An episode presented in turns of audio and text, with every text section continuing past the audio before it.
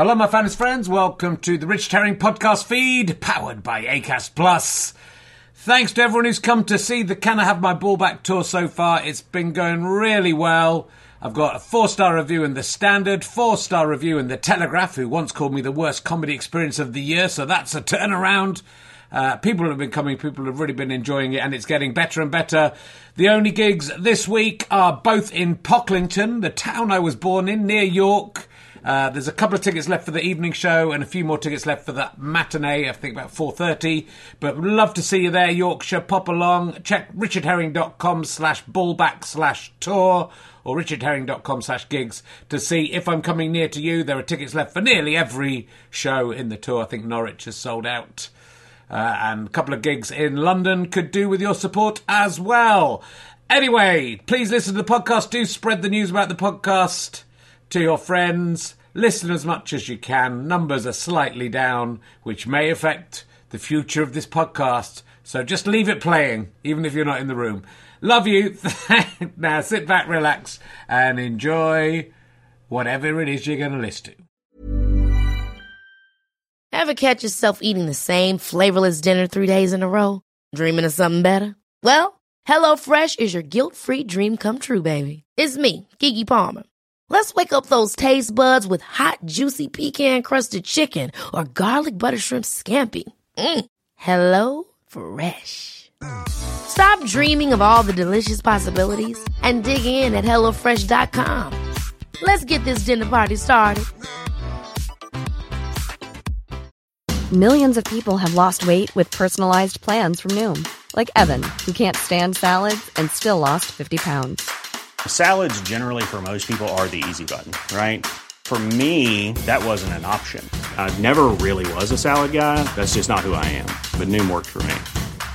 Get your personalized plan today at Noom.com. Real Noom user compensated to provide their story.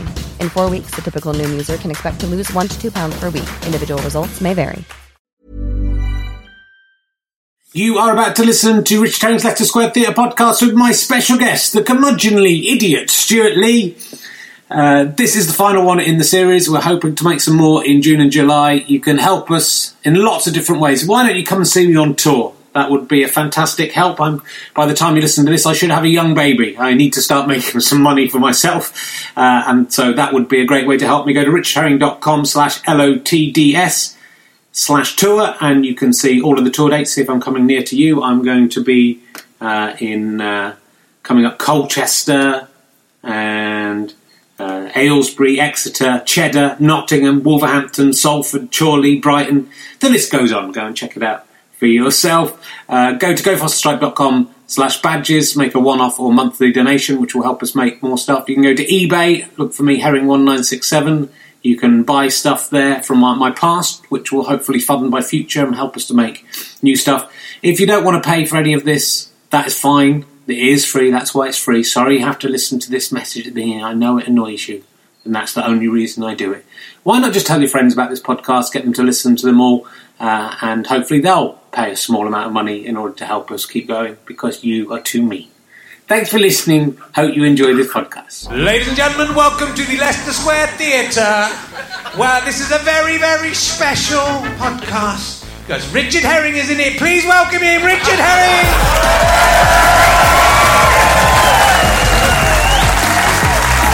Thank you very much.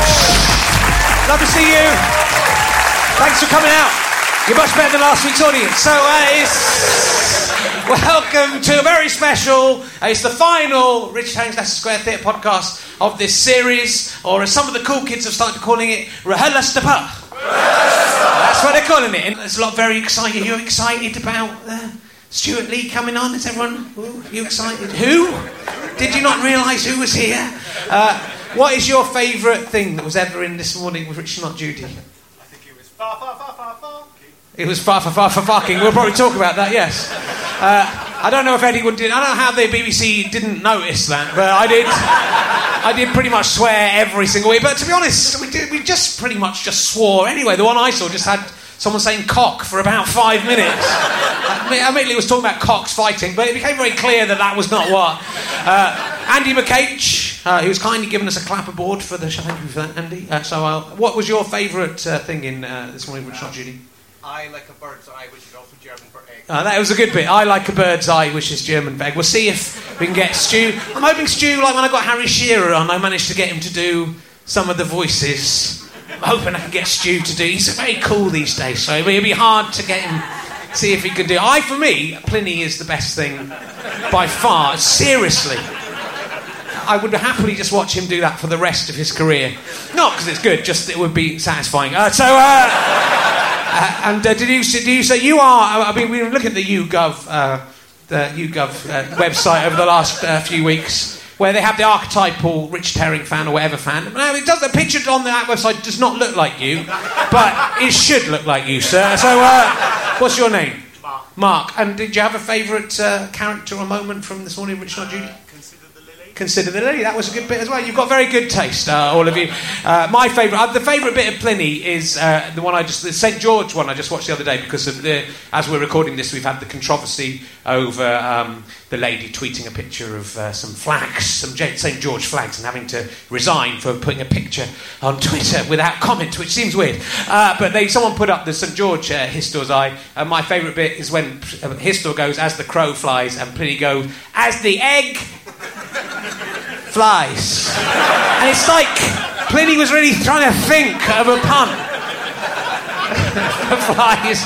Can't think of one, and this it's it, best thing uh, that Stewart Lee has ever done. So, will you please welcome my guest this week? He is probably best known from uh, the uh, B, B Sky B Up Your News and. Uh, and for being Pliny in, in uh, this morning, Rich Not Judy, we welcome Stewart Lee, ladies and gentlemen. Come on in. Got three beers. Three beers. and one of them isn't for me. How are you doing, Stu? All right. Bit tired? Yeah. It's, uh, it's hard life, isn't it? Yeah. It's difficult. You'll see. I will. I,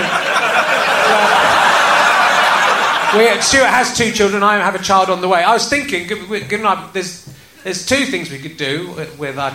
A, we could do a Lee and Herring: The Next Generation, where one of your children and one of my children team up. We could just give them the same material. and No one will, no one will remember. Or you know, you've got one of each. So whatever I have.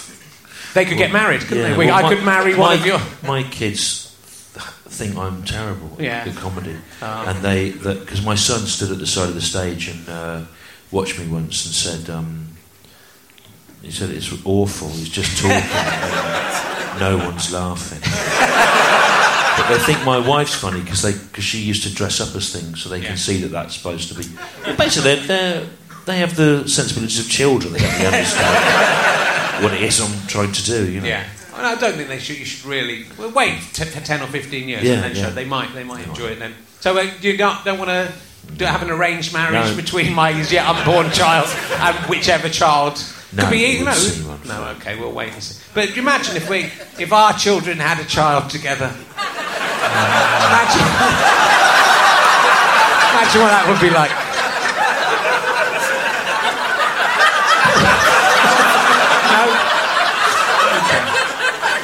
I'm going to call my child either Leanne or Leon. So, uh, give him a good start in life. Uh, so, anyway, uh, we will. We, that might that might not make it into the final bit. So. Um, that's why you should come and see it live. Uh, so the, the this morning, Rich Not Judy began in 1994. Yeah. Do you remember that? Well, I remember that you did a. You were doing um, um, um, a show in Edinburgh at lunchtime called that. Yeah. And then at the last minute, I, I came in to help fill it up because there wasn't any script or plan. But I, but I didn't. Um, it, it wasn't my thing. No. You know. And, and, and then um, and then it sort of snowballed a bit, and it was quite an interesting way of sort of uh, satirising the economics of Edinburgh, which is that it was you were- you were less likely to lose as much money if you just gave tickets away to something. Um, in the street than you were if you put them through the Yeah. normal system. Which is, I don't really understand why 20 years later you're still with the same management company, given that you saw through it in the mid 90s. Um, and yet you still seem to make a big song and dance about how you're delighted to lose all this money, and yet as a child you essentially saw through. and You expect people to be sympathetic in some way to something that you, you saw through as a child. but anyway, that was the, that was sort of the idea. It was like a kind of parody of an Edinburgh show whereby we didn't have anything. We we tried to give the tickets away to people that would pay for them in the street, and then we sort of did like chat and and um, mad made up guess. And actually, the looseness of it because it had no weight of expectation around it, I think actually created a show for the telly that had the same looseness and, and freedom of expectation. I, suppose so. I mean, I don't think we uh, that year, 1994, we weren't even thinking of putting No. forward anything. I think people like Robin Ince came and did some stuff, and uh, Yeah. Tom Bin, Tom Binns did uh, little bits Yeah. and pieces in it. It was in an attic, and actually, the, the person on before us or after us was this sort of uh, ebullient, overexcited Irishman doing something based on a kind of flimsy piece of kitsch about the Carpenters, which was Graham Norton, wasn't it? Oh, yes, it and was, yeah, yeah. thought, uh, God, he's never going to get anywhere. is? It really was. But yeah, I'd, I'd actually forgotten the very start of this idea for a TV show. I because I, I took this idea and then I thought um, I had a meeting with uh, Nick. What's the guy from Anne and Nick? Was he Nick? Oh, was, was he Nick? Nick Owen. I was going to say Nick Ross, but it's Nick Owen. meeting with I, Nick I had, Owen? I had met Nick Owen at the Ritz. Uh, I went. To, I went. you were living a very different life. To I went. Well, because we were trying to court Nick Owen, and so he Who was? We, the, the, I, the original idea for this show was that I would do it in the morning with Nick Owen. It's going to be called This Morning with Richard and Nick. First I've heard about it. I met Nick Owen. You see what he was doing? He was, I, I was just like doing the stand-up circuit, doing like thirty quid gigs in pubs. Richard Herring was at the Ritz with Nick Owen, trying to get his own thing going uh, with him and Nick Owen, not with me in it. This could be a very different. And then he had to come crawling back because Nick Owen. I've totally forgotten this. I've just this minute remembered it. No memory and I met up with him because I'd seen him. He'd been on Fantasy Football and he'd been re- and been surprisingly sort of funny and up for a I laugh. I can't even remember who. I remember his name. Yeah. What was he? It was like a, you know, he was a avuncular T. Adrian T- Child sort of character. yeah, it was, uh, without the personality, uh, and uh, but he, he was he, did, he was quite going to take the piss out. So it was nearly going to be sort of a semi-serious, uh, you know, not semi-serious, but ta- a piss take you involving the real Right. people from it. Uh, then he wouldn't do it. So uh, so, I So got you. I did got it. you in it instead. But then we did it in Edinburgh. It was in 1994. We gave I gave away a car. Uh, as a prize, so we Yeah, gave away that. prizes. So we Yeah. spent the money, a lot of the money we made from it.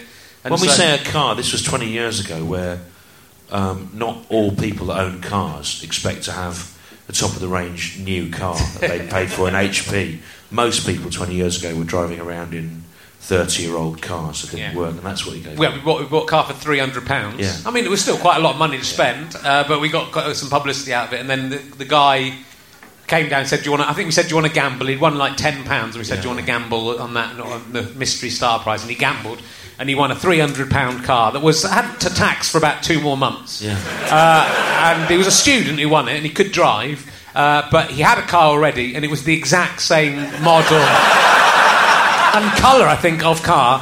I think he drove it home, and then he cra- I think he might have crashed it. I think I, that might, the memory is just coming back to me, but he's, Actually, he's that, all right. that same year, I remember I was doing the Club Zarathustra show in the sort of barn venue at the Pleasance with Simon Munnery and Richard Thomas. And Simon Munnery had this idea that he would make a grand entrance onto the stage um, in a little uh, three wheel Robin Reliant that would have been decorated with all sort of quasi fascist regalia. and so he bought one customised it. it'd be, it's a funny idea. Basically, you come on stage to sort of Wagner in a sort in a with fascist regalia on a three-wheeled Robin Reliant. And so him and Richard Thomas bought it, did it up. It took them about two and a half days to drive it to Edinburgh, where they stayed awake with like, amphetamines, I think. And then they got there, and it was about six inches too wide to drive through. The...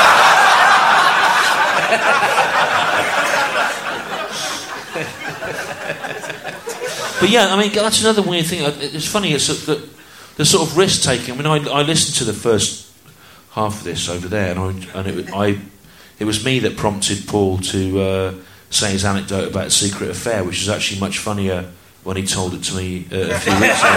But, um, but didn't really have. But the part part of why you were able to develop a show like this that ended up being this sort of mad show on the telly was because the economics was so. Uh, you know, it was so much freer then, and you could sort of afford to take chances on things. And I don't know what you, you, you couldn't have, you know, I mean, you do it anyway because you seem to have a masochistic delight in unnecessarily losing thousands of pounds. But no one in their right mind now would develop a show with such broad uh, parameters and no obvious aims at Edinburgh um, as we did 20 years ago when, you, when the losses were absorbable and when you could raffle a car off that cost you 300 quid. I mean, it, feels like it's really weird to get to your, late 40s and you, your descriptions of your own adolescence or your 20s, it sounds like you're talking about the 50s. It seems like a long, long was, time ago. It was very different in terms of like the number of acts. So Yeah. like it really, well, I was talking to like Sue Perkins and just thinking like in the nineties, basically there was twenty or thirty people, and you kind of thought, oh, you'll all get your turn eventually. well, there weren't. I mean, you there, were, there were there were about sixty or seventy Yeah. comedy shows then. There's like six hundred now. Yeah. But, and and also people didn't get their turn. I mean, think of all the brilliant people that did shows that are much better than you, and some of them better than me as well. And yet, and yet loads of them didn't go on to, you know, I mean, didn't go on to. Gen- Generally, there's loads of brilliant people that we would all have seen in that period that didn't go on to that didn't go on to do anything, you know. And and I, and I don't think there, there was a meritocracy at work, and there isn't now, and there wasn't. don't. It's then. not meritocracy. It was just there was at least a chance. Whereas now, I think there's 600. There's 600 shows. However, and there's lots, and people are better, and people are prepared. You know, we genuinely turned 1997. We genuinely turned up on the first day without anything, and we and we and we bust. We went to a flat with Richard Thomas and bust some ideas around with him, and then we said, we'll yeah, but we do had that. we had like uh, but we both individually individually and together we had a, a back catalogue of stuff that you could have cobbled together. You know, and I mean, it, it, it, when whenever you talk about that period, it is worth remembering about all the brilliant people that slipped through the cracks, like Johnny Immaterial, like Kevin McAleer.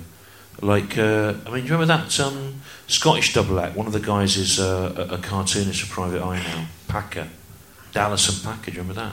Yeah, that was really good. I mean, there's loads of stuff, and uh, uh, and and, and there, there, admittedly, when you talk about last night's show here of, of new materials, uh, of the- the new acts, there's a professionalism about it. There's a focus about it.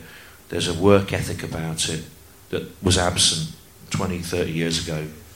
But I miss the people where you would look at their act, like the Iceman, whose act was he melted ice.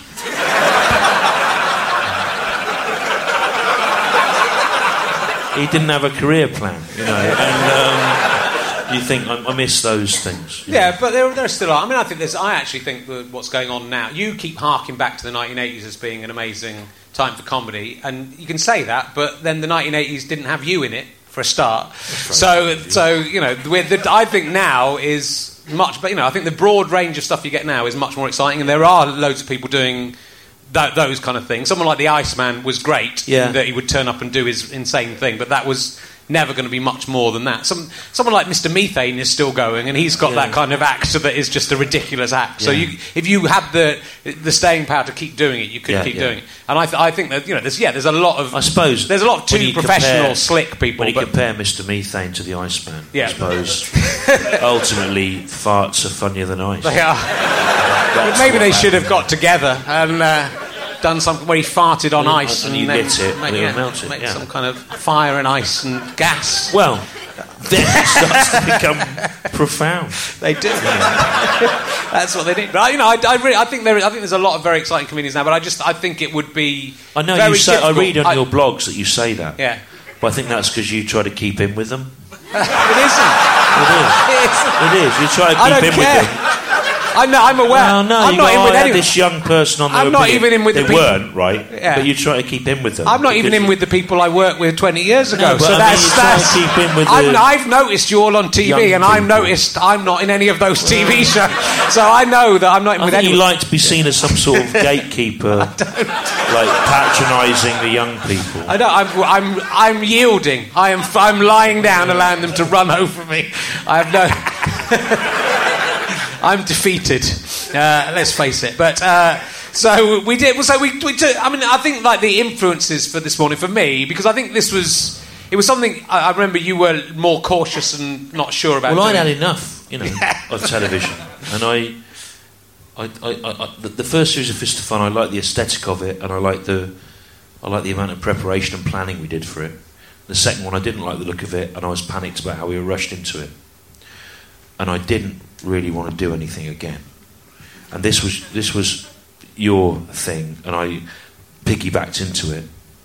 But I think actually, because it was a, thing that was thrown together and you had to write loads every week, it was actually very good for me to have to think like that because I like to meticulously plan things, and I think that it was a it was a great uh, thing to have to work on the hoof, and also the fact that it was filmed live made all the difference because something that was new that you'd only that you've been working on that week as a dialogue still had that flavour of Yeah. uh, and weirdly about you know when you look, when you when you look at the the dialogues that are floating around on YouTube when we're doing the d- double act stuff together some of it works some of it doesn't but the stuff that works really well is, is really great because it was really happening in real time and it was still sort of being assembled at the point where it was filmed and one of the problems you have with comedy for telly is it, it ne- necessarily has the dead hand of rehearsal on it, which can help it, but can also take the edge off it. And in the second series of Fist of Fun, there was material that wasn't properly written, which had also been rehearsed to death.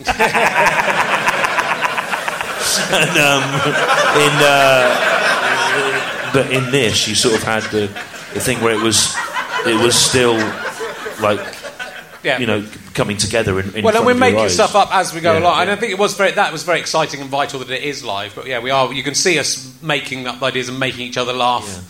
On, on the on the actual air and yeah when it does but also when it doesn't work it's still great because I think we didn't feel that at the time No. but when it doesn't work it's actually great when you're there's a bit where you're I remember it happening where the, one of the early interviews you were confused about what was going on but they were talking to me about what was going on and they had Oh, you were talking so they weren't talking to you but then you're going can someone tell me what you were yeah, Andrew you're going what's going on and uh, well, how long have we got for this bit and it's kind of funny because Yeah, yeah. that shouldn't happen on TV No. well, lo- but actually, most of it was things that shouldn't Yeah. happen on TV. And actually, loads of things that we we tried really hard to do. Lots of things that we weren't allowed to do on television. I remember I, I had a real bee in my bonnet about how because I was sort of we were sort of aware that it was going out early on Sunday morning, and in the late nineties there, was- there was a drug called ecstasy that lots of people took, and there was a whole culture of people going out and dancing to, on this drug, and we were sort of aware that there was a kind of come down culture. People have been out all night watching the program, or, or just people had been out on like Saturday night drinking.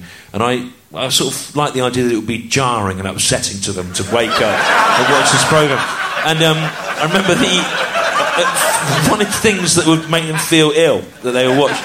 And one of the things we tried to do was to put the theme music for um, things that fall over or when insects attack much, much louder than anything else. And it was from a piece by the avant-garde composer Harrison Birtwistle, and I wanted to go in like really, really loud. And uh, but it turned out there was all these rules, BBC rules about volume. You couldn't put it in. You can't suddenly have volume shifts. A limiter will kick in. And then we did. We worked. We, so we looked into this and we worked out the way Brian Eno got round this on producing a, a Talking Heads album was that instead he wasn't he wanted to increase the volume but he wasn't allowed to so he increased certain densities of certain frequencies so that it felt like it was getting louder even though it didn't actually go over anyway we did that to um, to the uh, we, we did a thing of treating certain frequencies so they were more penetrating on the intro music to um, when things fall over and when it, which lasts it's about a five second bit but it was there, there- were lots of things that we managed to do that we weren't really supposed to do including just a jarring sonic pain for people in the mornings uh, so there were all sorts of things like that happening Well, I think it was. I kind of really wanted this time slot, and you were kind of dubious about it. But I, I liked it because it was. You know, I think the Sunday show had done the slot before us, but I kind of thought, A, it's live. I think the thing that was great for us is we'd done two series of Fist Fun, which were not only rehearsed, but when, they, when we recorded them, we had to do everything 15 times. Yeah. And so what was really appealing about this morning was we didn't, we only did it once. Even if it went wrong, it went wrong, but we only got to do it once. So that, and that meant we, were- it was a 45 minute record, and then it was over, and then we went and drank vodka and Red Bull all afternoon. Uh, amazing times. It was an amazing time for comedy, but uh, they, uh, I, I, uh, I was very influenced in it, which I think you'll spot by the banana splits, which most people will be too young to remember. But that's that was what I really I wanted, and it really the banana splits had the same thing, which was a there was a real kind of drug influence on there. I think the people were probably on drugs in the banana splits, which we weren't, and Tiswas, which again I was watching a bit. Which goes a little bit too far in the second episode where we've got King, and we get we asked for the King who's got the least money on them, and then it's a little tiny kid, like he's uh, called about 10 years old, but he's really brilliant. His, his edict is that Jim Davidson should be shut up in a prison. Uh, and, uh, Wow, he was ahead of his time. well, I'm just taking my cue from Tizzles. I'm just really shouting in this kid's face in a way you kind of go, oh, that's actually. Well, actually, that, that's interesting you bring that up because um, uh, well, I grew up in the Midlands, and um, in the early 70s, there was this strange thing that happened. Chris Tarrant, bizarrely, who now seems like a pillar of the establishment, and uh, various people like John Gorman, who were from 60s avant garde theatre and like weird kind of uh, uh, proto alternative comedy groups. Um, David Rappaport, who was an early acolyte of Ken Campbell, who's one of the sort of avatars of uh, weird pre alternative comedy. Um, and, all, and, and, and Lenny Henry, who was like doing alternative comedy before it had a name, and, and um, they they all had this strange slot on ATV, Midlands uh, Independent Television, on um, Saturday mornings, where they sort of did this bizarre anarchic program, which we, we remember as being proto punk and sort of psychedelic hippie kind of program, but actually it's full of the usual racist and sexist early 70s stuff, if you go back and look at it. But your memory of it is being this sort of unlicensed uh, period, and there was a very anodyne BBC copy of it, uh, Swap Shop, uh, with uh, Noel Edmonds, which is sort of the same thing, but with every single piece of imagination or genius taken out of it. And um, but you, where you lived as a child, you got that, didn't you? I got it in Loughborough, In Loughborough, and then, yeah. but then I moved from Loughborough when I was eight to Cheddar, and Yeah. I got to Cheddar, and the man installing the TV, my sister said, "Do you have Shangalang in this area?" Which was the Bay City Rollers. She- My sister was obsessed with the Bay City Rollers, and they went yes, and she went yes, and then I said, "Do you have Tiswas?" And he said no, and I cried. I was 28 years old. And actually,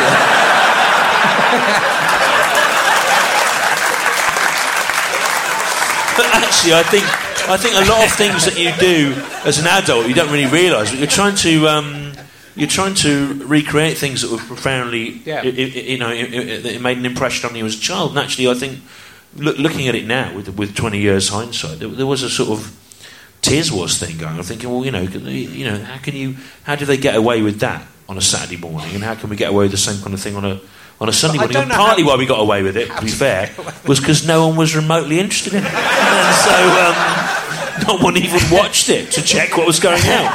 And when it stopped, no one noticed. and um, when it was going out, not. And in fact, one week. Um, two things that happened, give you an indication of the extent to which no one's interested in it. One week, about five minutes before we were supposed to do the live transmission, Charlie Hanson, the producer, who also wasn't that interested in it, to be honest, he uh, just not really interested in anything he does. He um, he was very good, but he don't care. But he um, he does Derek. I mean, Jesus Christ, he obviously like doesn't give a fuck, does he? He um, he uh, he's very good at you know realizing the vision of the artist, but um, but he's not.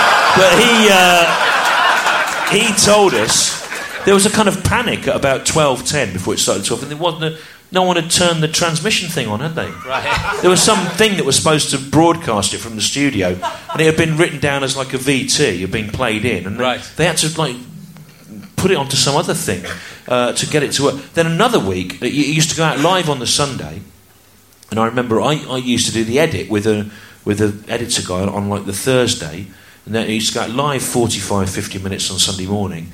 Then there was an edit for the Friday night, and it would go out at six fifteen on the Friday, six thirty on the Friday, a half hour edit. And I used to do the edit on Thursday afternoon. And I remember one Thursday morning we were in rehearsal for the next week's show, and the Evening Standard came in. This is in the old days when there was newspapers before you all just looked at things on online. The newspaper came in, and I went, "Oh fuck, look!" And we were, they'd moved it to the Thursday night, but no one had told us. No one had told us. So no one had made the half hour edit.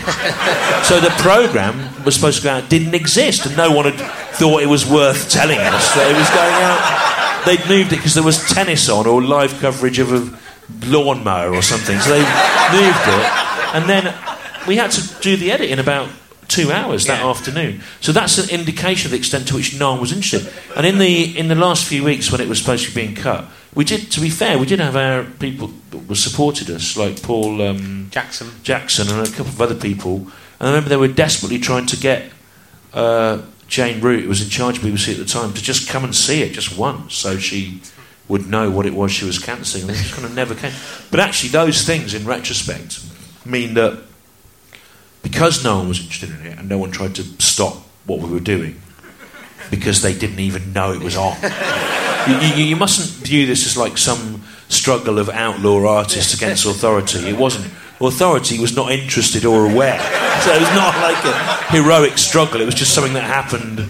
Well, like someone doing a fart in a lift, but there was no one in the lift, so it wasn't like it wasn't like was just nothing. And then, and th- then, but th- then, twenty years later, you've got all this stuff that was somehow allowed to happen. But it does look insane. But I remember John Plowman, who was the executive producer, uh, saying one way I can't remember what it was, but saying if you there was something we wanted to keep in. I mean that we had a lot of power because we could keep it in. I suppose because it was live. And he said if you cut if you if you don't cut this, I think it'll be a problem for getting extra stuff. And we kept the thing in. There's a bit in one I saw where you were just at the end. You go. Um, uh, on Sky TV, they show The Simpsons and, and Seinfeld at good times, at proper times. You're kind of complaining about when we're going out, and then say, and basically say, go and watch Sky instead. so it's just, and you kind of think, yeah, I can probably see why the BBC weren't that. But you know what? They, not, they, they, sh- they, were, they should have been sort of accountable Yeah, on some yeah. level because there was a kind of weird thing where, you know, you were supposed to be grateful, which we obviously were. But on the other hand, they, they, the- all the things in the nineties, all the things that comedians love. I mean, we, all comedians loved Seinfeld, you know, and yet. And the BBC had that, and yet it was out at eleven forty-five. Yeah, at well, night, they, wasn't the. Sim- they didn't. They had the Simpsons. They put it out on a. Saturday at five or Yeah. something, and they didn't know what. And, and then Seinfeld and Larry Sanders were on in the middle of the night. And, and you go anywhere else in the world, and those things were both on at six o'clock every single night Yeah, because yeah. everyone loved them. So uh, And- I suppose it was sort of, you know, we sort of thought we were. I suppose we sort of thought arrogantly we were belonged in that world, and that's why were those people? Well, it's you know, it's. I think we did. Uh, it's. Uh, I, I think because of that, it's very anarchic and it's very. You know, the the ones I watched again, they they there's a real excitement to it because it's live, and there's. And it's re- there's a there's, there's a bit where Joanne wins the ironic review, which again sort of is very much like things that were later to come, a sort of fly on the wall documentary about uh, about a, a, an office, uh, well, a magazine of idiots of, of, uh, of uh, the kind of Shoreditch twats uh, that would later get their own series uh, in it, for someone else writing it. Uh, but Joe Unwin basically for like three minutes just saying the word cock about cockfighting, but it very clearly, clearly, clearly becomes that, that she's talking about the men's cocks. And you kind of think that's kind of I can't, that wouldn't go out at nine, nine o'clock or eight thirty now. So it's sort of it's uh, sort of been strange. And yeah, and, and as someone mentioned, I would or every week swear during the songs when we are crowning the king. Yeah, every week it, I would go. There's only one king, wanking, wanking, and the fa fa fa fa fa fa fa king, fa king. Every week I would do You must that. be very proud of I am very proud of it. I'm still proud. Do you think that partly why you're allowed to do that is because people would have been embarrassed? Yeah, but it's, it's lots of it's insane. The first series ends with us singing hymns. Do you remember we've got the audience to sing a hymn? I, I tell you what, And right, then- it's been very interesting coming here. I don't really remember anything about it. I don't really. I mean, I, I don't remember much, to be honest. You remember a lot about the editing process? I know, but I don't remember much from about 1995 to 2001. But we and do. I don't know why that is. And I, but, but, but what's nice about it is when, when things pop up on YouTube. Like there was there was a thing this week where there was a Histor's Eye sketch about the England flag, and because there's been people talking about the England flag this week, it sort of popped up on the internet. And I watched it, and I have no memory of doing it or having anything to do with it. And I was, I was sort of enjoying it I was thinking, oh, that's really funny. That voice, that crow's voice. so it's sort of like you, I sort of, they kind of take me by surprise as if I have no relationship with them, and I, I do have a. I think mean, we should do Histor and Pliny for real Well- as a real, a, a genuine uh, kids show. Well, the, the problem is, right, I don't want to, but. we- okay, those puppets, right, we designed those puppets, and then a cartoonist then a model person made them. And then they went, um, the, the BBC had them, obviously. Then, uh, after the series finished, a number of things happened. One was my electric guitar, which I'd had for about 20 years, which I'd used in a sketch in it, was mysteriously lost, and no one offered to compensate me for that. And the other thing that happened, a Fender copy, it was really good. And the uh, other thing that happened was that the, the puppets of Histor and Pliny stayed at the BBC and started being used as sort of background artists in Saturday morning kids show television stuff, which really irritated us. We managed to get them back. But tragically, when I just moved recently, I put the Pliny in the cellar, but I didn't know the cellar wasn't uh, damp proofed. Oh no! Yeah, he's got all like a kind of crust on him now. Well, Histor, I've got Histor. He's rotted, basically. Yeah, I've got Histor, but all of his limbs have fallen off, and it's, so we should do it with the Well, rotten, exactly the rotten kind of thing that uh, the, the Leicester Square Theatre's Museum of Comedy was in uh, displaying in its own cabinet. We could remake the puppets. I mean, they Yeah. were expensive. They were like three thousand pounds each. I seem to remember in, in 1990s, but they were really Really? expensive to make. They were because Oh, it was mine was slightly. Histor had a slight animatronic. yeah, eye but you were never good enough to use it. you? just sort of rocked him around. I did that on and, uh, purpose. moved his mouth um, in a thing was irrelevant to what you were It's very saying. much, very much like Tommy Cooper playing the, Yeah. the piano badly. Well, you had to be sorry, really good at it to yeah, do it wrong. To be, yeah, Maybe, yeah. but uh, no, I mean no, those do those do have a, a brutal quality about them. I think is really funny. It's sort of like, and I again, I'm I'm sort of you know things take you take you by surprise because you can't you can't actually remember it. I mean, I remember just being that we used to have to do those at the end of the morning, and it really hurt your arm, and I was Yeah, I really think we tired did. I think we did like five in a row. I mean, I think we recorded them all in a day, and I just you remember have it. to you had to wear a balaclava. I mean, I know like people who work in mines that's really hard and stuff, but I had to crouch behind a wall wearing a balaclava, holding my arm up, doing a high voice for about five hours once, and. Um, you know, it Do you remember where they came? Do you remember where the idea of Histor's Eye came from? Though it was in a uh, we wrote a radio pilot with uh, which was going to have with Steve, Steve Coogan and Patrick Marber. And we did we recorded it, I think, called Corridor. Which was, uh, and then I was going to yeah. do it as whatever became of, where we did Yeah, a yeah, sort yeah. of a, a parody of the Profumo affair. Uh, so it was looking, it was looking back at in history. which needed to be. You'll notice the Profumo affair has not raised its head since. since that was never broadcast. And so then I, I don't know why. I mean, we obviously came up with his, store, his store's Eye because we thought his store's Eye. Uh, but I don't know why. I mean, Pliny obviously is a Yeah, historian, historian, yeah. but I it's kind of an odd leap to make to name them that. Well, to you, maybe. You know, that's Yeah. the way I work. But Pliny was. Uh, Pliny's an amazing character. Well, it's very kind of you to say, but I don't. Yeah. But again, I don't remember giving any thought to it. I just remember thinking that it was, it sort of, it, it, it worked well. That Do you think we should do that when we do the commentaries for these episodes? Should we do one whole episode as historian? well, I don't know if I could. I don't know if I could even get that, do that voice anymore. It's too I think, high. I think to do it for But- 45 minutes Yeah. of just finding egg because they're, they're just, you know. No, they, I, I- mean, I, I do find those really funny when I see them, are. like they- and I and I again, but again, it. The, I mean, it, it's funny, it's strange, like being forced to confront these things with a distance because you, you can't remember having done them. So it's like another person did them, and of course, you'll tell me realistically another person did do them because Yeah. there's no, you know, your whole body's been replaced since then cell- on a cellular level. I will tell you that, and it is true. It's the kind of thing you say. It is. But, uh, But so you look, you look at them and you can sort of enjoy them, and, but it seems arrogant because you go, nah, that's really. Oh, I did that. Uh, but it's, but I do, I do like those. I think, they, I think they, they, they have a cumulative effect as well of the sort of uh, irritation level Yeah. of them. Uh, uh, you know, good. Good. And uh, we'll talk about this, uh, but there's one episode where we are both at the beginning. We start each episode with quite a weak thing where we dress us up from something from the week. And then do, just go, I'm Jeremy Clarkson, welcome to this. But there was one where we started both dressed as Jimmy Savile. Do you remember this one? Yeah. Well, again, I had, I had no memory of No. Until this Jimmy Savile thing came out, and then it was on the internet. I don't remember doing it, um, but Um, yeah, we're running. We're It's the London Marathon that we're, week. we're in the London Marathon. We're both just Jimmy Savile. We're sort of running towards the camera, and you say, I go, it goes, uh, it's basically go, now then, now then, now then, now then. And then we go, uh, it's London Marathon. I hope no one dies. And then I think you say, uh, if they do, Bagsy, I take them to the morgue. or the other way. But why that was is this is an interesting thing.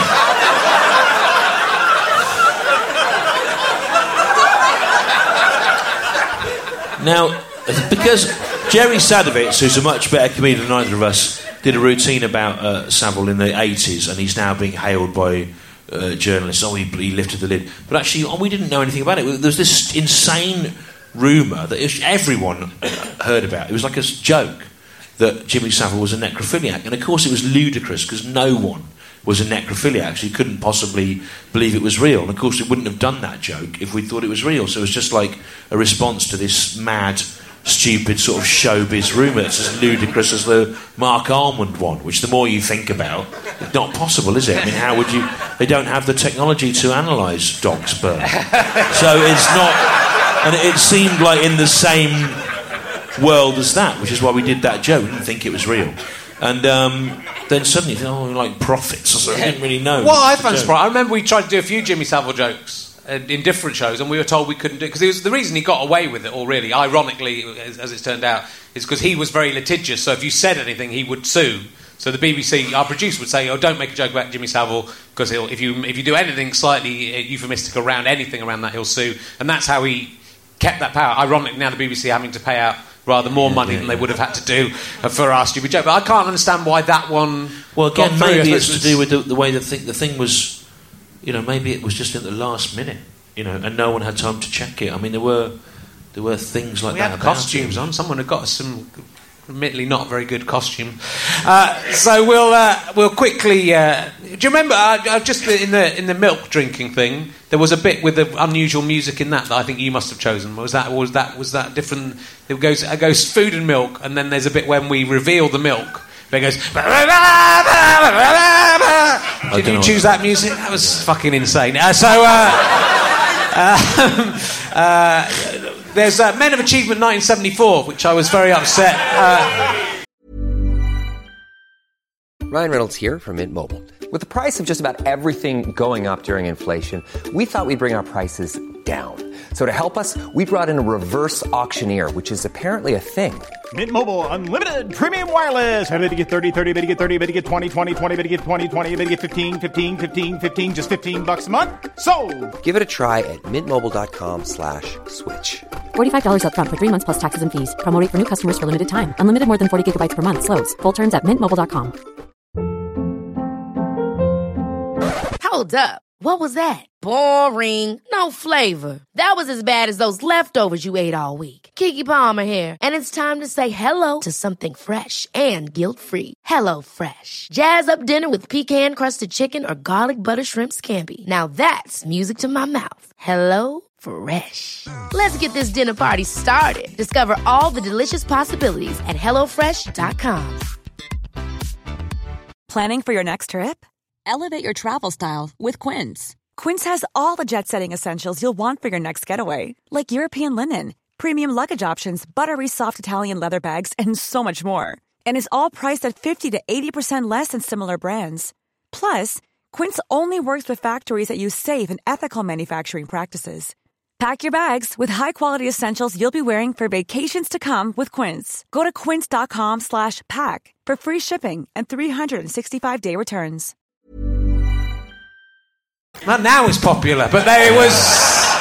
I was very upset that that never p- kicked off. I thought that was going to be the, the real, the thing that p- propelled us to the big time, which was genuinely a book. I think people didn't understand what it was. Yeah. But you'd found it at a No, you found it. We find? Well, we found it at a, some junk shop. We had a few copies Again, this, of it. this is another weird thing about this. Is that it's sort of we would find an odd thing like a weird leaflet or a strange book and think, "Oh, let's do something with this." And, and, in, and in Fist of Fun, very much the first series particularly had a, a sensibility of sort of bricolage of all these sort of found objects cobbled together. And I suspect that sensibility has sort of disappeared because of the internet. Because you can find things, because there's websites called stuff I found on the floor and things like that. so everyone can kind of do that. Whereas it, I think part of what informed our sense of humour was like random things that we found on the floor, and then we, or, or just in a junk shop, and then we'd sort of think, well, what if you chose to focus in massively on this? But of course, that, I think that sort of sensibility has disappeared because the younger, because people today expect to be able to find anything they're looking for. I mean, another example of that was um, the lettuce. Uh, Lettuce. we had, with this thing with a sort of family of vegetables, and we just sort of move them around and make stupid noises, and it was sort of received with hostil, naked hostility, really. But then in, in the eleven, was it called the eleven o'clock show? Afterwards, Yeah. yeah, they had a thing which was the same about two years later, but it was like vibrators and dildos and things. It was just like a rip off of it, but it were like with sex toys. So like morons would laugh at it, you know. and uh, so there, there were weird kind of things that were sort of pointless things, but then other people had the genius. Uh, to make them obscene, therefore funnier. Later One on, of the uh, sons, I think, of one of the Men of Achievement 1974 we featured once emailed me to ask me why we did it. yeah, Uh, and he said, "Was it?" And I said, "It was out of a sense of just this is a ridiculous vanity project, and it was kind of funny." Well, funny." that's very sensitive He had a- to say that He had a he had a funny, and he said it was it partly because we chose funny pictures because they Yeah, were all yeah. the guys with stupid facial Well, it was hair. a book where people basically paid to be in a book in Yeah. 1974 to say that they were important. Uh, and there was a you know much like Rich appearing in major venues at Edinburgh now. Uh, so, um, well, we're talking about Rod Hull, uh, who we were going to try and do uh, Rod Hull sketches in the second series of this morning, Richard Not Judy. Uh, but um, unfortunately, as we sat on the set rehearsing the first episode after having recorded six episodes of. A sketch where the character of Rod Hull, a man who thinks he's Rod Hull or pretends to be Rod Hull in return for getting jelly, does a task, but because he refuses to have a false, admit that he has a false arm during the task, he then dies at the end of each sketch. We then got the news as we sat on set that the real Rod Hull had fallen off of the roof. and I would, I would hope that the Rich could remember. He may remember better than me. I would hope that we took a moment to feel awful about Rod Hull before we realised we had a massive gap in next They week's. Uh, I, I, the first thing I thought was, oh fuck, we can't do the sketches. oh, right.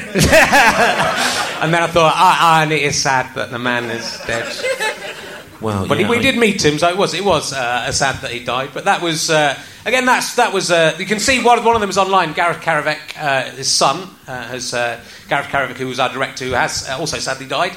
Uh, he uh, he uh, his son edited one of them together. So if you go, go on- go on YouTube, or I suspect on this DVD somewhere, uh, you will be able to uh, find one of them put together in most of its glory. But we recorded about four or five. Yeah, there was a rugby one as well, wasn't there? Didn't make it. Yeah, there's Yeah. rugby. There's a fencing one. Yeah. Don't know if we've got the scripts anywhere. I mean, you know, enough time has passed. I remember John Plowman. I doubt he'll be able to get his own vehicle now. John Plowman asked 20 to, asked to watch them to check whether it was all right. I remember him going, up, and I just watched the sketches?" And then he went, he came back, and went, "Yeah, we can't do that." it was, but we did have a little tribute to Rod Hull at the end of that series. Did we? Well, yeah, I think at the end it was end, it ended with the false Rod Hull sitting by the phone, going, "Ring, please ring. Why is no one ringing me anymore?" Again, that whole Rod Hull thing was another thing that came out of um, on the radio. We used to we used to write the scripts in the day and then throw these voices at the last minute at people. And uh, we said to Kevin Eldon, "Can you do Rod Hull?" And he went, "No." And he did this sort of "Ah," kind of voice. We went, "Oh, that'll do." I think And he had a the- cold as well, so he yeah, really cold. And then that sort of suggested this other character that was someone doing it who wasn't Rod Hull, pretending to be. And so lo- lots of things are as a result of accidents, and the uh, the fact that um, the show went out live and was put together in a hurry, I think g- gave you uh, it, it forced you to, to, to, to try to run with things that perhaps um, if you'd had more time you would have abandoned, but which because of that became quite good things in their own right. Yeah, and we I think we ended up doing more uh, Simon Quinlank as a result of uh, that. Not sure they were quite as good as the ones from the. No. There was that weird one with the was the last one was that in Fist of Fun or was that in um, this morning where they the last one was where he basically went mad and saw loads of images of himself Oh, yeah. Can't remember Oh, when. well, I remember doing a load of drawings. And, Yeah. That was good fun, wasn't it? That was nice. Uh, uh, and uh, yeah, so uh, I mean, maybe we could get the uh, the other guys uh, back on if we like. Are you around, uh, Trevor and uh, Paul Putner? Come back in, in, find a seat, and come in. Give it a round of applause to When you Trevor. say find a seat, They can sit down. We'll find some seats. oh, that's cool. Go on then. We one seat. Okay.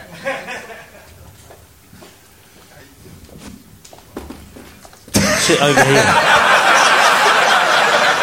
you sit in that one. You sit in that one. You sit in that one. I'll, I'll go on the end. you sit there. I'll go on the end. So, uh, ask them some questions, Stu. Ask these what they What remember is your. Favourite character that you have played? Richard Herring has made you do. Um, I, I, I think Peter Gibbs. Yeah, we didn't talk about Peter Yeah. Gibbs. It You know was, what's uh, really awful about the Peter Gibbs was um, th- this was this when things fall over, um, which was like a parody of these kind of cheap um, cable channel shows of clips of low level disasters, and um, uh, we, we wrote it together. But the impetus was basically my memories of my childhood of being in a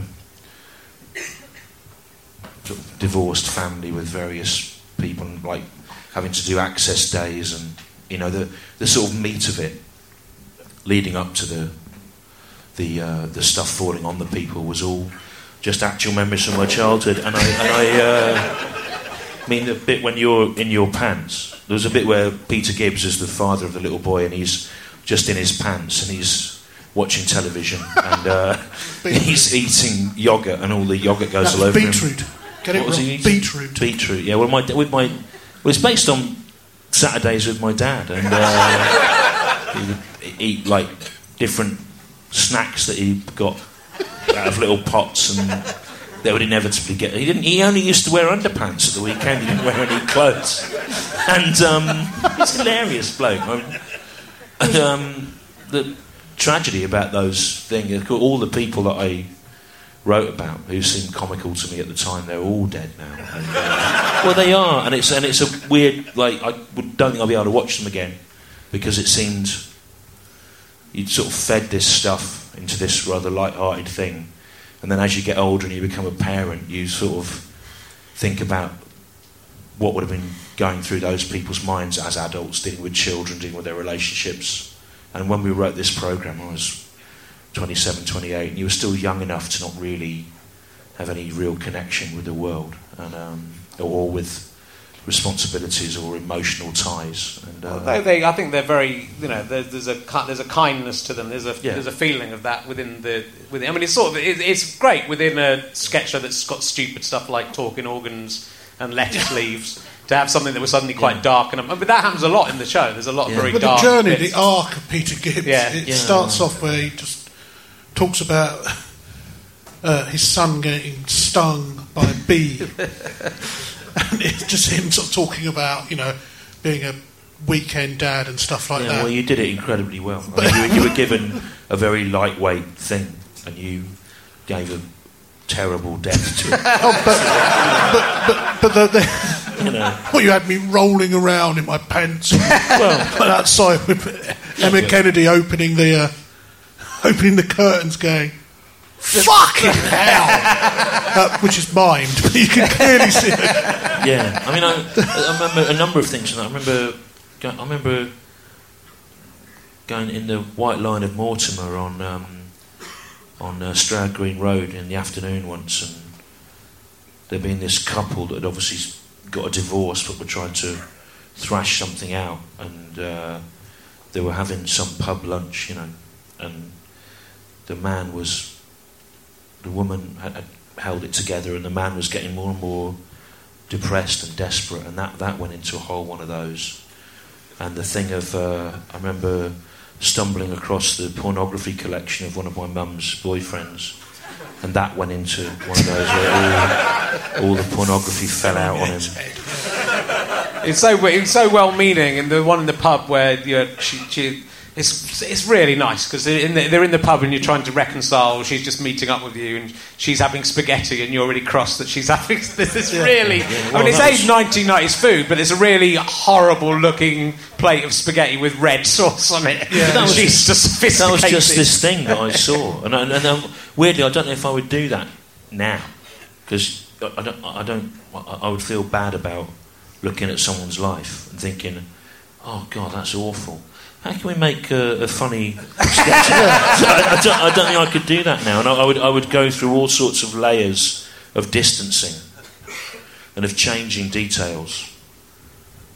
And the tragedy is, it wouldn't be as funny because there's something about a real detail Yeah. that is normally absolutely perfect, and it wouldn't. You you couldn't imagine the thing um, because there's something about the banality of everyday life and the mundanity of things that is just absolutely perfect. And I think I, pretty soon after we worked on those, I would never have done anything like that again because I would have felt really bad about being like a vampire, sort of feeding off people's uh, unhappiness and misery and the sort of For, for a laugh. for a laugh. Yeah, no, Yeah. I couldn't do it now. And actually, you know, the, the, I think there's a window that you miss where you, you have a freedom to do those kind of things. And I think as you become sort of uh, drawn into society as a result of marriage or children or you know relationships with other kids' parents or whatever, you don't have that freedom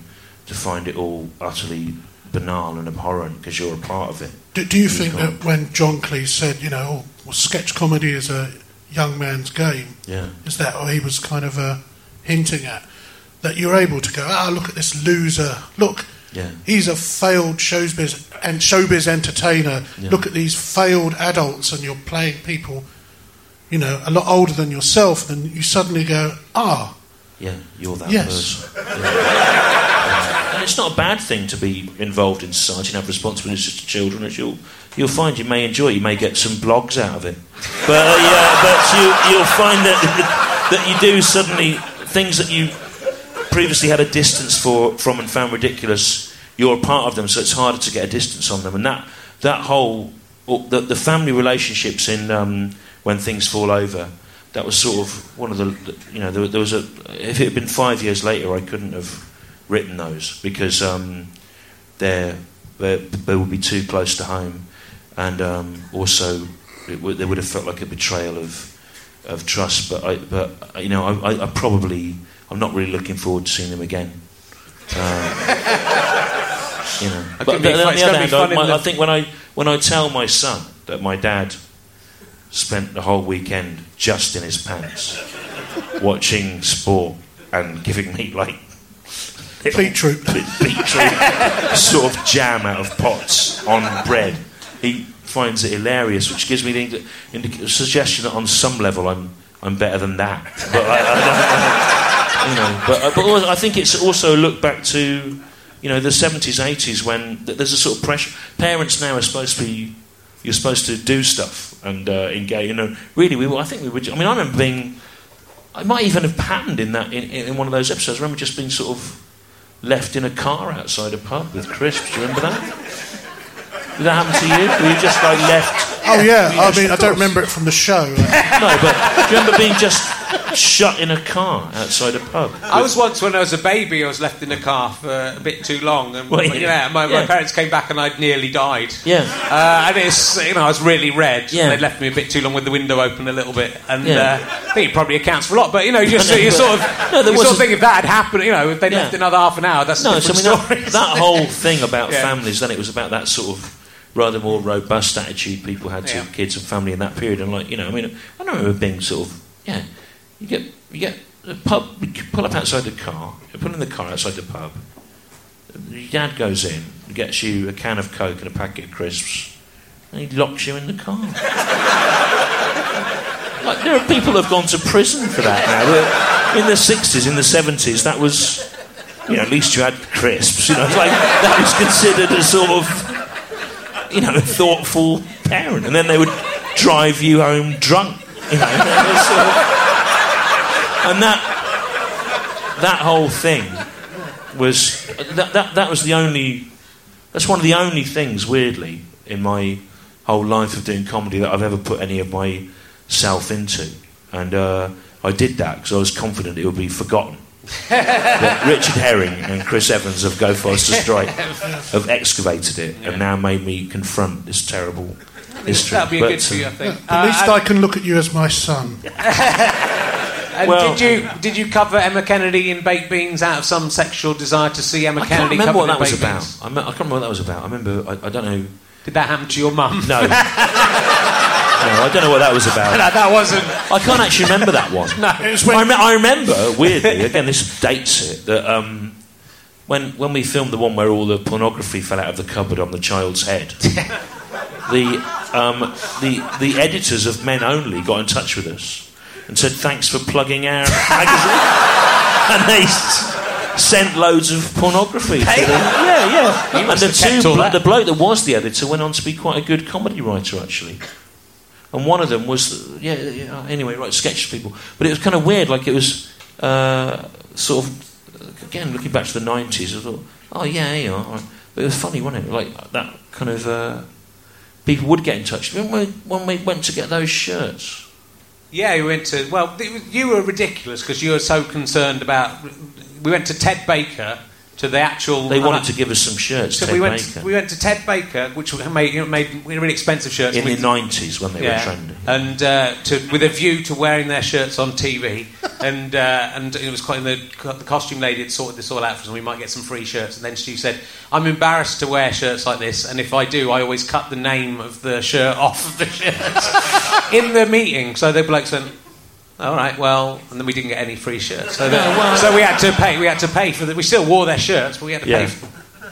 They were nice shirts. They were. You gave me all of yours. I gave given Well, some I, I of them can't away. fit into any of those shirts. I expect you can now get back I into can, all I your can start. shirts. See, it's a start. It's a nice thing about uh, losing a bit of weight. And uh, the Curious Orange came about because you, you well, a it was from the fall, but was it Yeah, also? it's a, s- a s- experimental 60s Swedish Yeah. film. And, uh, and so the phrase was in my head, Curious Yeah. Orange. So I, uh, I thought, well, you know, that's all it takes, isn't it? Well, Yeah. on, on some level, there's a subliminal relationship in people's minds, like an orange that was curious.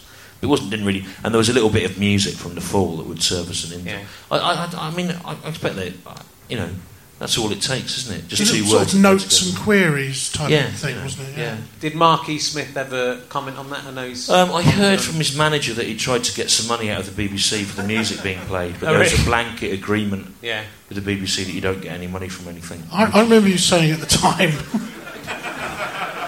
you, you, you- I think you did broach it with him at a, after a gig or something, and he just went, "Oh, it's mad, that isn't it?"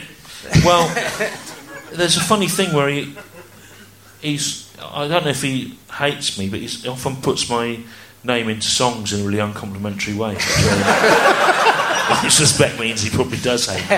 If I ever end up like Stewart Lee, cut off my head with a garden tool, is one of them. and there's a thing on the new live album, I can't really hear it. I can just I can just hear my name in the middle of a load of slurring. I wonder what that is. But, He's um, trying to make you curious, isn't he? well, you know, yeah. But I mean, you know, that, that's all, that, that's one of those. He's always been an inspiration, and um, I, I, I suppose one of the one of the mistakes I've made in having him as an inspiration is you sometimes you sometimes reference a thing, and you uh, suspect that everyone's going to go, "Ha, ha, that's a reference to the Fall, hilarious," but in fact they don't know the source, so they think it's your sort of thing.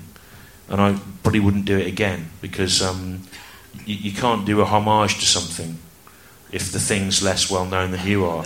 and what a lot of these young XFM DJs that do stand up who rip me off have to realise is uh, they might be doing a bit of my routine change to make fun of me, but the reviewer doesn't know the source material, so thinks that they're some kind of genius when in fact they're a twat.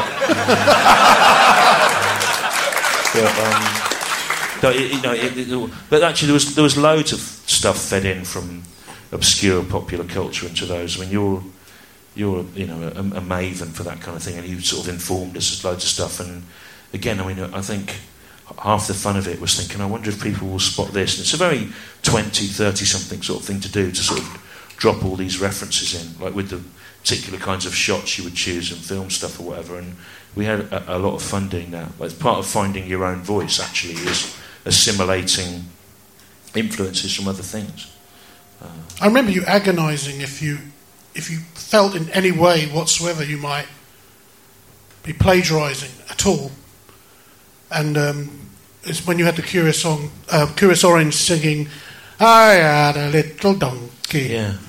Um, I think you later put in the. Well, I've the- done it. I mean, but- that's but a song I remember. Rutland Weekend. I wasn't it, or remember my. Uh, well, I you remember got my really gran- worried about no, it. my mentioned it. granddad sang it to me as a kid, and it was obviously a, a musical song from the Midlands. But weirdly, the only I had a little donkey. I had a little donkey. I kept him in the yard. One day in the winter time when it was snowing hard, mother said the donkey would be cold out in the stall. Bring him in the kit. That one. Anyway, so. Uh, I think he was hoping you'd join in there, but that was a the, rare the only, the only of, uh, extant version of it was um, from Rutland Weekend Television, which was Eric Idle's post Python thing, where he did it with those blokes from Patto, didn't he? Yeah, something. prog rock band. I remember sort of mentioning it to you. Just went, fucking hell. Yeah, yeah. But obviously they knew doesn't it. matter. Obviously they knew it from earlier, but I didn't Yeah. know about that. Then only you would know about that, and that's how you found out how to sing it. Oh no, no, you're. I mean, you're an incredible. Git. You know, no. I mean, you know about everything. I don't know how you. You know about. You know all things. Kind You know all different kinds of music and all films. You've know more music and films than you have had time in your life to watch or listen to. What are you?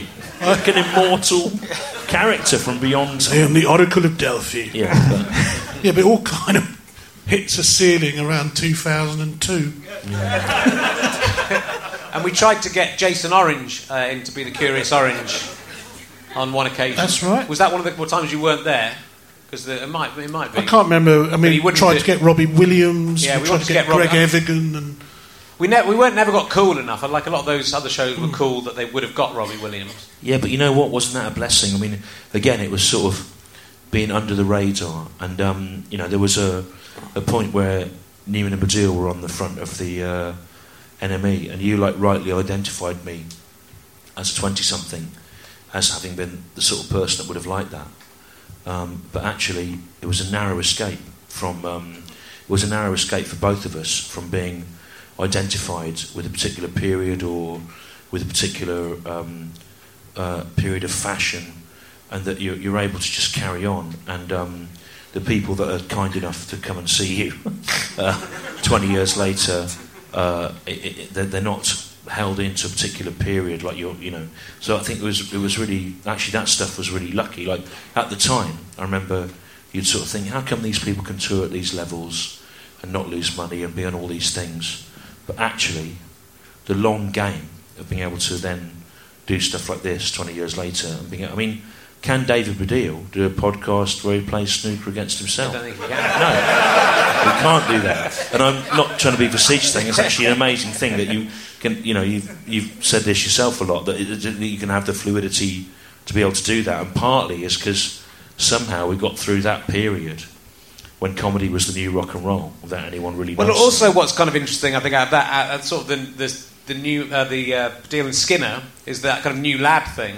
That it's all like now, twenty years on, that starts to well, it starts to look like you know you'll be like the 1970s guys telling racist jokes. Yeah, yeah, if yeah. you're the if you're the 1990s guys going yeah anal sex tits, you know, which we I think you know we didn't escape entirely from doing jokes like that. No, but, in- we, in- there was but always because we of- now control um, the rights to our own um, old DVDs, we're able to edit those bits out. If anything, though, it's kind of it's interesting the other way because you're you're so puritanical in, in you know that was Yeah. the joke about it. Yeah, you're yeah. having to go at uh, Gail Porter all the way through in the series in a way that sort of feels a little bit cruel now in retrospect, Yeah. but but is from the point of view of, of, a, of a sort of feminist uh, perspective, I suppose. shrink wrapped chicken.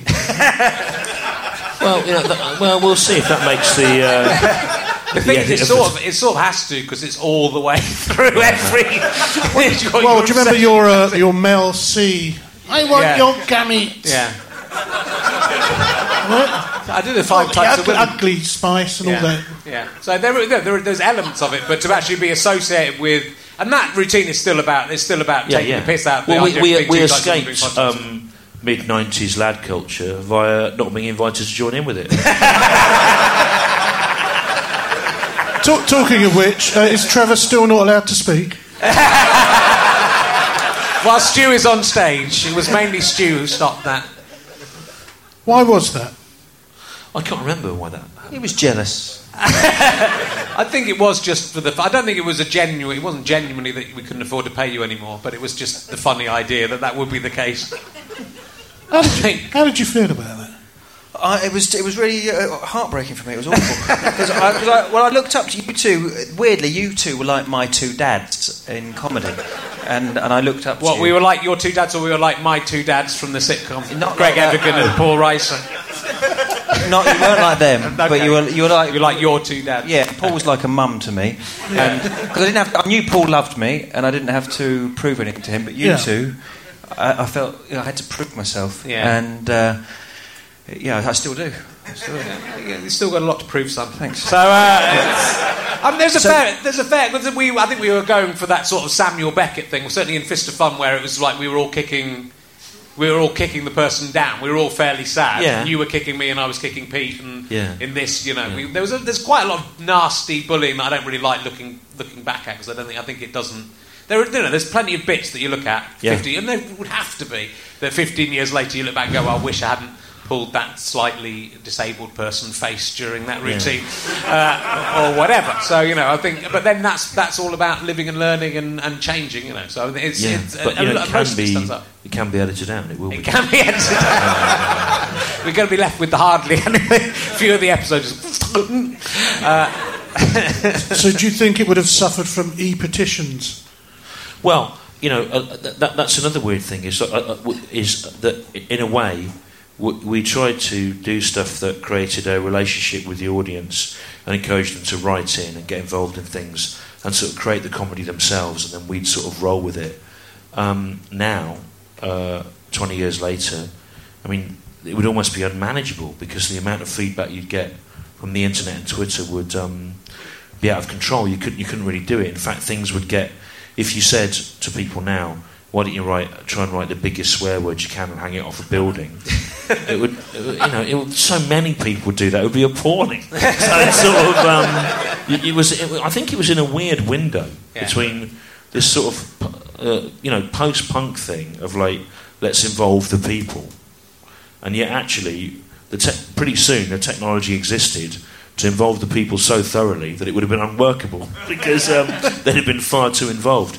I think what probably would have happened that um, we missed out on is that, uh, despite the fact that there wasn't a, a critical approval for it or an approval from the um, broadcaster, there would have, if there'd been uh, Twitter and the internet, there would have been a visible groundswell of support from viewers that might have changed um, a uh, commissioner's mind about things. Um, and certainly, you know, I know I've benefited from that subsequently. Um, but I don't know if that would have been the right thing because actually, I think it it had, it had done what it set out to, and it lives in the memory in quite an exciting way for people. Partly because it was um, it was truncated, and uh, to look back at it now when the DVD comes out, I think people will go, "How was that ever allowed to happen?" And the answer is, it wasn't really. It was an accident.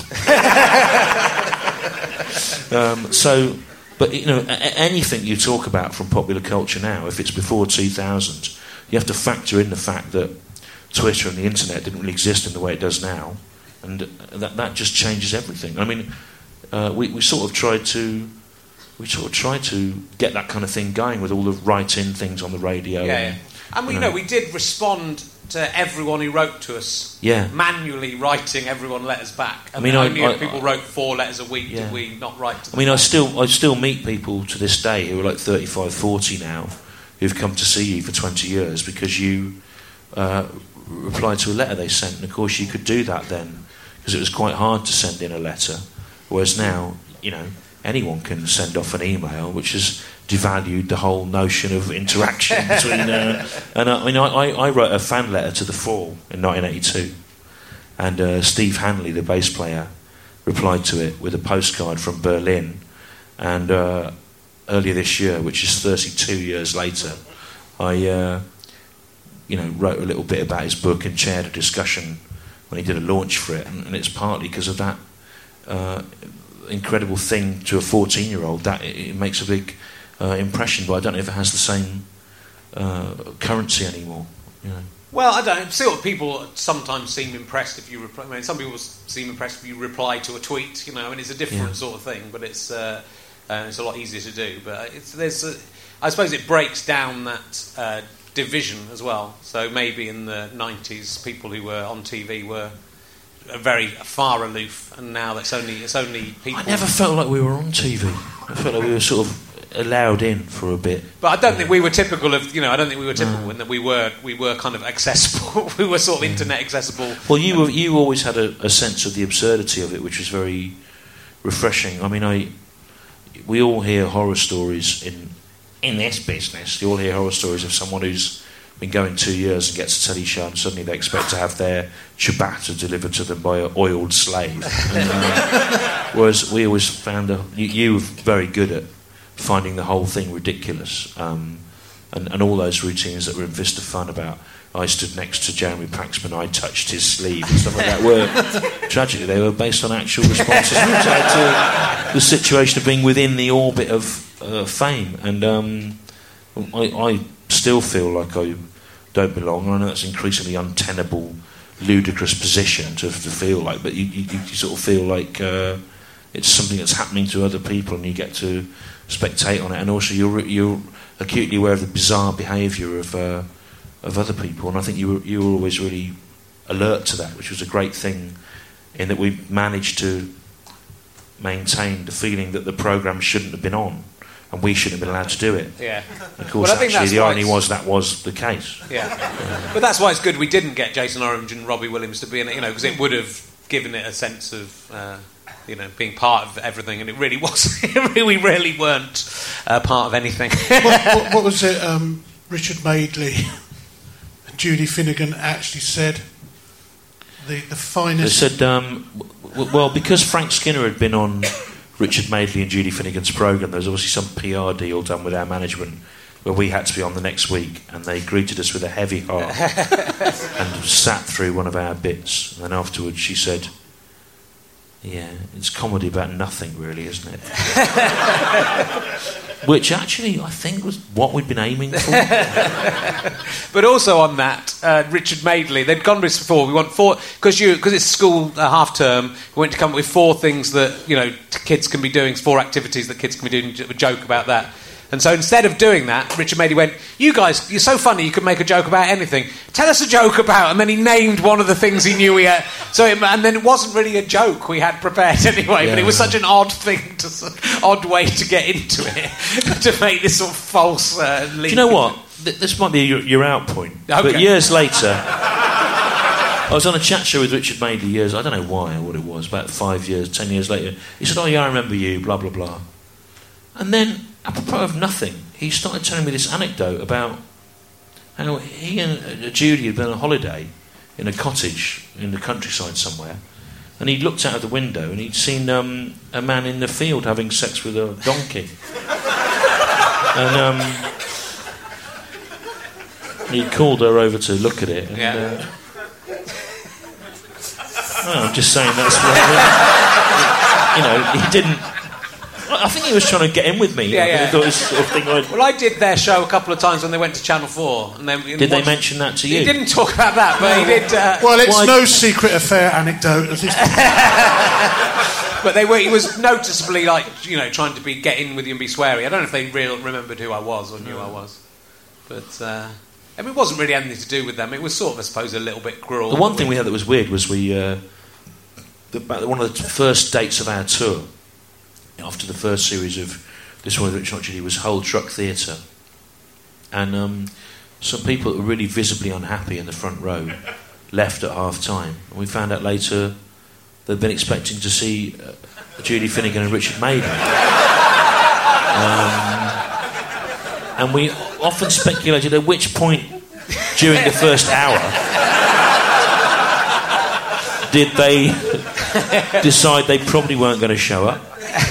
um, and um, but politely waited until half time. The other thing, and this is again is, ruins that would have been a good out point, but is there was some uh, graffiti in the toilets there. I remember about the quality of the excrement of um, the bass player from Amazing Blondel, who were an early seventies Lincolnshire progressive rock band. Which I was considerably more interested in than you. Because Eddie Baird shit really stinks. And um, Amazing Blondel had just got back together, Yeah. and one of their warm up gigs had been at. Uh, and I was going, wow, Eddie Baird from Amazing Blondel shit really stinks. Is that was Francis Monkman? No, he was in um, Caravan. No, he was in. He was in. Um, he was in Caravan for us, man. Was wasn't he? Oh, yeah. no, I thought he was in no, Amazing uh, Blondel. no, he's from. See, the- I'm not that clever, Canterbury. no, he was in um, Curved Air. Curved Air. Yeah, yeah. Yeah, it's definitely No, not this turned into an end point now. That is- Maybe the last word should go to Trevor. No, it was- it's been an absolute pleasure to uh, listen to you guys. Uh, Thank you. uh, thanks for inviting me on stage to listen on stage. Uh, well, I mean, it was great listening backstage, but being on stage and listening, it's just they're different when you can see the words coming out of uh, the sweat, and you, oh yeah, it puts it in the context, the sweaty faces. So um, thanks, thanks for that. You know what? You'll have a sweaty face when you're older. But it'll be small, though, won't it, Stu? It'll be a small, sweaty face. He's 41 years old. Can you believe He's it? not. He is. I'm not. Um,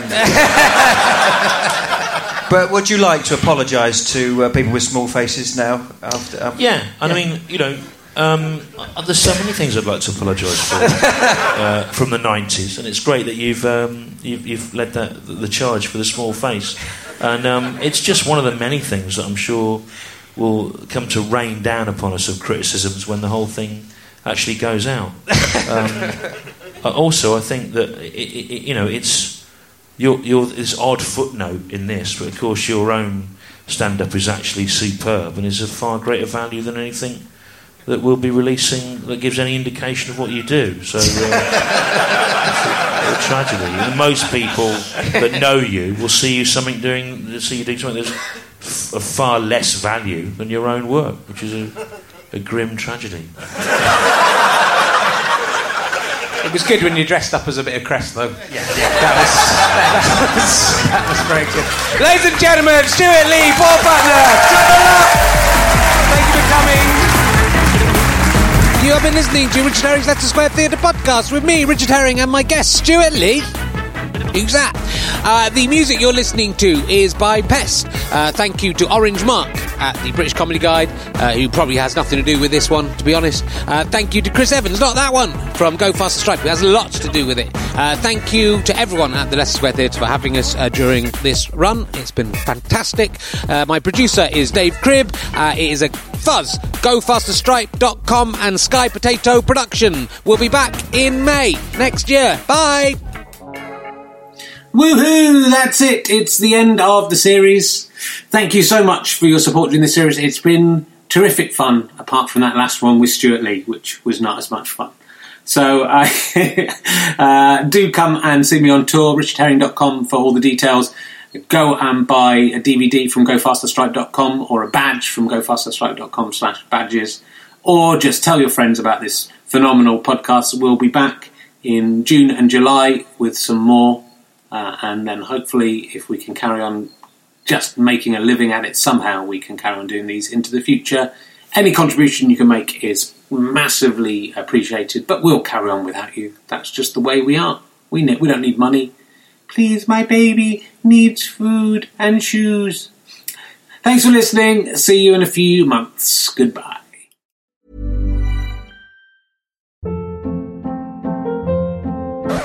Hold up. What was that? Boring. No flavor. That was as bad as those leftovers you ate all week. Keke Palmer here, and it's time to say hello to something fresh and guilt-free. Hello Fresh. Jazz up dinner with pecan-crusted chicken or garlic butter shrimp scampi. Now that's music to my mouth. Hello Fresh. Let's get this dinner party started. Discover all the delicious possibilities at hellofresh.com.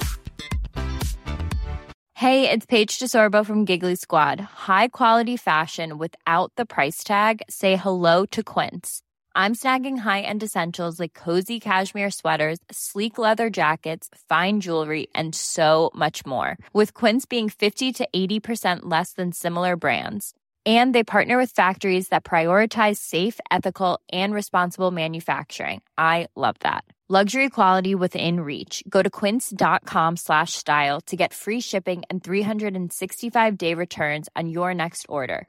Quince.com slash style. Imagine the softest sheets you've ever felt. Now imagine them getting even softer over time. That's what you'll feel with Boll and Branch's organic cotton sheets. In a recent customer survey, 96% replied that Boll and Branch sheets get softer with every wash. Start getting your best night's sleep in these sheets that get softer and softer for years to come. Try their sheets with a 30-night guarantee. Plus, get 15% off your first order at bollandbranch.com. Code BUTTERY. Exclusions apply. See site for details.